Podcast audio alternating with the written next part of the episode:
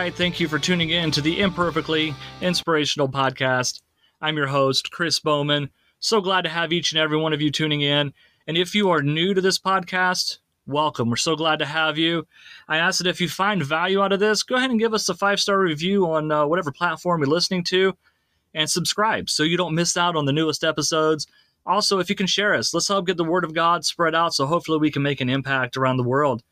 And speaking of around the world, I'm excited to share that we have actually been listened to throughout several countries. We've been in the UK, we've had Hong Kong, and we've had uh, the Philippines, as well, of course, as the United States. So, to all of those of you listening abroad and, of course, in the United States, that's awesome. Thank you so much for helping us spread the word. Um, but with that out of the way, let's go ahead and jump into the topic this week. We're going to talk about idols and the importance of God in our life because I think all too many times, especially in today's society, we're not putting God first like we used to. And I don't know about you, but I grew up in southern West Virginia. And, you know, even there now, I could tell you it's, it's probably a different culture just because of the way society has shifted. But it was when there was church, you were there. When there was a church activity, you were there. And if you happen to miss because of some reason, you didn't really miss. You knew everything that happened. You knew what went on. You were still focused on God. And I, I don't see that as much anymore. And I want to give this little disclaimer. When I give these podcasts, I'm talking to myself too, folks. I'm right there with the majority of all y'all. So these things are teaching me as much as they're hopefully teaching you as well.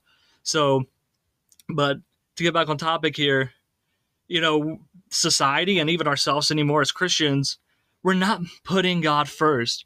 And I really want to give an example. We're going to read a passage today, but I'm going to tell the story of Exodus 32 and want to kind of compare that to today. So, Exodus 32, if you're not too familiar with it, I'm just going to tell the story. That is, Moses is up on the mountain talking to God, and the Israelites are down there kind of waiting. They're like, wait a minute, we're not hearing any words of what we need to do. You know, how, how are we supposed to worship God? What do we do? See, and, and they were losing their patience, I guess you could say. Because I don't know if you understand, we were made solely to worship God. That was the point of us. We were made to worship God, but now we have free will. So take that out of the equation. We're made to worship something, then, right? We're made to have something ahead of us. That's ultimately what we can equate it to. God is supposed to be what's in, in front of us, but sometimes we choose not to do that. And also, it's more often than not that we do. You know, we we put more things ahead of God than we think, and this is what this episode is about: is to kind of let us go back and look and see where God really is in our life. So, anyways, the Israelites they're they're looking for something to worship, and Aaron says, "Hey, listen, okay, give me your gold and all this stuff," and he melts it down and he makes this golden calf. Well, they're all happy, they're excited, and they're out just gallivanting, having a good time. And Moses gets this word from God listen, hey, my people are, uh, they're not worshiping me, they're worshiping an idol down there. God was very, very angry. And uh, so Moses says, hey, God, listen. You know, he calms God down. God was ready to just wipe everybody off the map there. And so Moses calms God down. Moses goes down to talk to them, and he is, of course, very angry.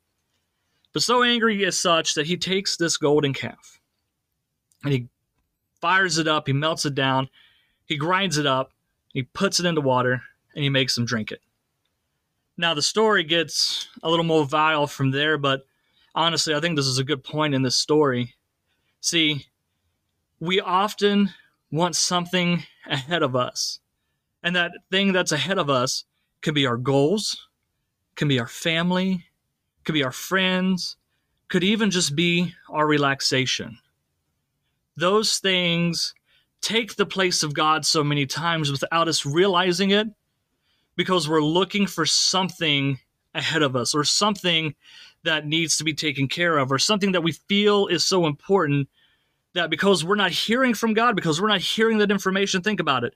Moses was up talking to God. He wasn't giving all this information to the people, so they felt they needed something to be focused on, right? Instead of taking the initiative themselves to continue to focus on God when there was some silence, when there wasn't things going the way that they were expecting, they chose to worship something else, right? This is you in your life. This is me in my life.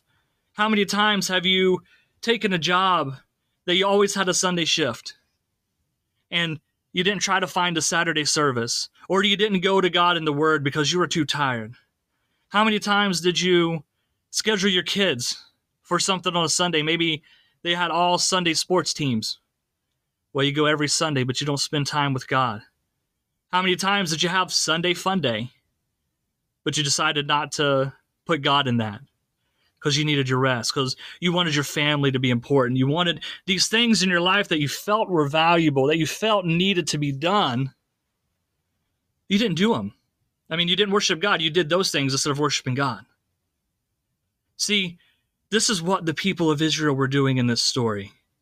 They didn't hear from God. They felt they needed to be doing something just because God wasn't there speaking to them at the moment, just because God wasn't in their face saying, hey, hey, hey, hey, hey, they decided that they were going to do something else. See, ultimately, when we don't hear from God, when we're not seeing that movement from God in our lives, we tend to start focusing on these other things that are more present. And ultimately, what happens is there's a demise of those things. And the example of that is the golden calf when Moses destroyed it. I want to give you this example here, guys, and listen to it. When Moses destroyed that golden calf, think of these things in your life that you are putting before God. And I know this sounds tough, but think about it your family. If you're spending all your time with your family, but you're not putting God first, and you're missing out on church, and you're missing out on family fellowship with God, you're missing out on telling your kids about God, your family's going to struggle. Your Sunday fun day where you want to just relax because you don't have any other days throughout the week. If you put that over going to church, if you put that over spending any time with God, it's not going to be such a relaxing day. Your job that you never asked to get time off for to go to church, or maybe that you don't make up for that time with God in your life, you're going to be very unhappy at that job. Now, I, I want to make sure everybody knows that it is clear that having God in your life doesn't mean you're free from trials and tribulations. It just means you're going to get through them a lot easier. But when you don't put God first in your life, your life is a representation of that calf. It is going to be destroyed and you're going to end up drinking it. It's not going to be a pleasant experience. So we have to put God first. And I could tell you for a fact that those things have happened to me. I went through a period of time in my life where I, I put my goals and my ambitions before God, and it felt like I was climbing a mountain, climbing a mountain. I could never achieve it. But the moment that I put God first, my goals second, those goals just started to come to me. It was a lot easier to achieve. Not saying that I didn't have any issues, but there's a lot more peace in the moment. If you put God first and then you spend time with your family, you're going to enjoy those moments. If you put God first and then find some relaxing time, it's going to be more relaxing. If you put God first and then work hard to provide for your family, you're going to be able to do better than you could ever imagine. But you have to have God first in this moment. You have to have God first in anything that you do. Make sure that you're in prayer. Make sure that you're meditating. However you do it, you go into, your prayer room, you go on the side of the bed, you're praying while you're driving, whatever it is that you do, put God first. I want to read a passage. I'm going to read this whole passage because this is the attitude that we need to have about God so if you're wondering, Chris, how am I going to put God first? What should my mindset be? How do I get to it? Well, I want you to read Psalm 16. And if you if you can't get this in your mind, read Psalm 16 every day. I'm going to read this whole thing and we're going to go through it. It says, so Psalm 16, verse 1. This is David here. It says, Preserve me, O God, for in you I take refuge. I say to the Lord, You are my Lord. I have no good apart from you. As for the saints in the land, they are the excellent ones, in whom is all my delight. So I'm, going to stop right there. That's verse 3. He's talking about when it says, As for the saints in the land, they are the excellent ones, in whom all I delight. He's talking about all the other Christians. He's happy with all the other Christians in the land. He gets along with them, he works with them. That's an example, folks. You should get lo- along with other Christians, right? And he understands in verse 4 here the sorrows of those who run after another God shall multiply. What did I just tell you was going to happen in your life if you don't put God first, right? Their drink offerings of blood I will not pour out or take their names on my lips. He's saying he understands what happens when he doesn't put God first, right? So let's go down to verse 5. The Lord is my chosen portion and my cup. You hold my lot. The lions have fallen for me in pleasant places. Indeed, I have a beautiful inheritance. I bless the Lord who gives me counsel. In the night also my heart instructs, instructs me. I have set the Lord always before me because he is at my right hand. I shall not be shaken. Therefore my heart is glad and my whole being rejoices. My flesh also dwells secure, for you will not abandon my soul to Sheol, or let your Holy One see corruption. You make known to me the path of life. In your presence there is fullness of joy. At your right hand are pleasures forevermore. See, David knows God. David understands who he is as a human. He understands who God is as God. He knows his place in the world and he knows God's place in the world.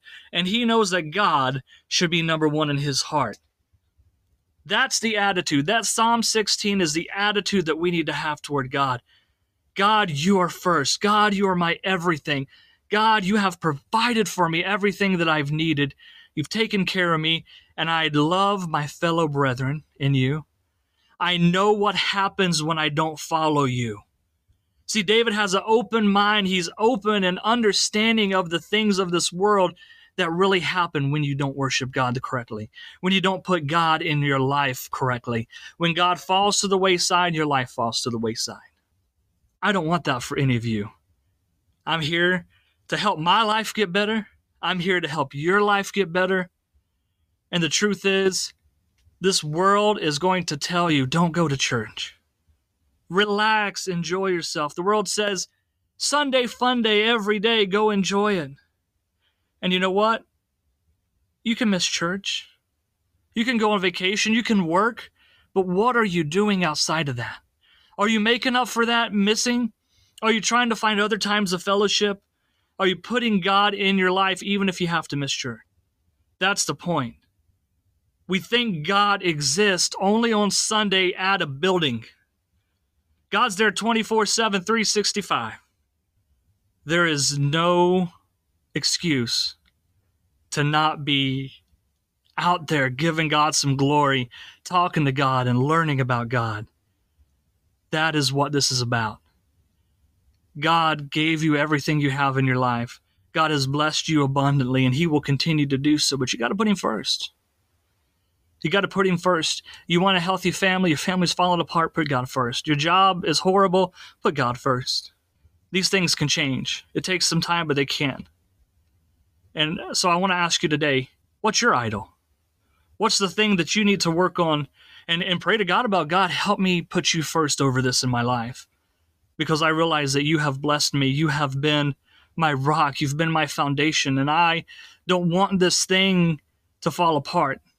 I want to be blessed by you. That's what we should be focused on.